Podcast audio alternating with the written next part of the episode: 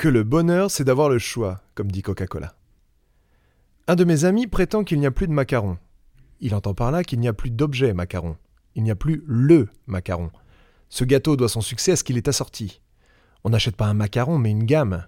De même qu'on achète ses crayons de couleur à la boîte ou qu'on s'abonne à un bouquet de programmes. On achète un choix. On n'a plus le choix de quelque chose, on a le choix du choix. On n'est plus dans cette liberté de choisir qui comprenait parfois un risque, celui de ne rien avoir à regarder à la télévision ou d'être fusillé pour ses idées, qui causait du souci, qui obligeait à réfléchir, à bifurquer, à s'engager. Bref, c'est un grand soulagement. On ne va pas se faire tuer pour la liberté de ne pas choisir. Ne pas choisir, tout prendre, c'est la vie assurée. C'est le bonheur, c'est sympa. De même, vous aurez une vie à la carte. Vous serez tantôt de gauche, tantôt de droite.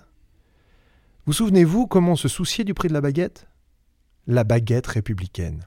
Tel poids, telle farine, tel prix. Il y avait le pain, comme il y avait le macaron. Aujourd'hui, quand on entre dans une boulangerie, vous ne savez quoi prendre. Vous avez le tournis. Au moulé bien cuit, moulé pas trop cuit, non moulé bien cuit, non moulé pas trop cuit, a succédé un manège enchanté. Une folie de céréales. C'est à partir de ce moment que les boulangers, tout contents de régner sur le choix, ont commencé à vous bénir d'une bonne journée. À quoi le client, d'abord déconcerté, troublé qu'il ait d'avoir non seulement à choisir entre un pain aux algues et un pain au potiron, mais d'avoir affaire à un commerçant aimable, répond désormais, ou même dit le premier, Bonne journée. Usage sympa qui s'est étendu à toutes les professions et se pratique tard le soir. Vous entendez bonne journée à des heures impossibles. Nos aïeux, que dis-je, nos parents, verraient tous ces gens, des Français, des Parisiens, des commerçants, se souhaiter bonne journée comme des ménates et le reste du temps faire des selfies avec tout ce qui passe, penseraient Bon Dieu, c'est une comédie musicale ou quoi? L'embarras du choix à la télévision. Je ne tranche plus, je grappille. Tel Néron le raisin, je picore. Quoi de moins angoissant? C'est le syndrome du piano ouvert.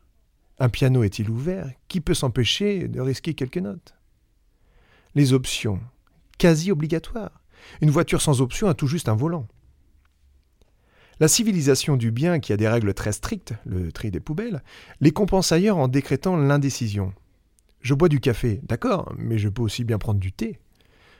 Nos aïeux, que, dis-je, nos parents, nous verraient prendre un café tel matin, tel autre du thé, se diraient Bon Dieu, c'est du Lewis Carroll, c'est le chapelier fou. Et que penseraient-ils des tarifs de la SNCF qui paraissent tirés au sort? Désormais, on ne change pas d'habitude, on a l'habitude de changer, ce qui exige l'arrivée incessante de nouveautés. De même qu'on n'achète pas de macarons, mais du choix. On n'achète pas une tablette, mais de l'innovation.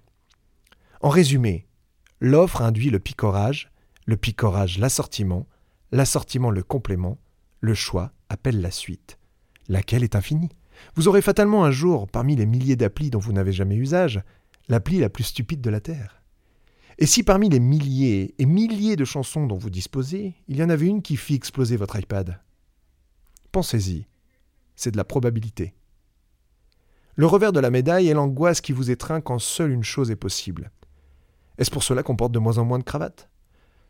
La recherche fait beaucoup d'efforts, mais n'a pas trouvé le moyen de porter deux cravates à la fois. Qui a résolu le problème? Saf le loup, le sympa. Il a découvert que, portant une lunette, pourquoi ne pas en porter deux ou trois, et peu importe le nombre d'yeux que vous avez?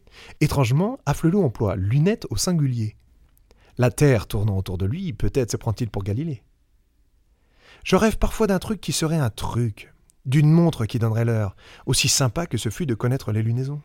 Je rêve d'un objet sans charité. Comment être mémorable dans ce monde où tout change? En devenant une marque, c'est-à-dire le seul à porter l'uniforme pour dire c'est bien moi, tel journaliste porte un cache-nez à la télévision. Et ce pauvre Lagerfeld corseté comme un homard et qu'il faut désincarcérer tous les soirs.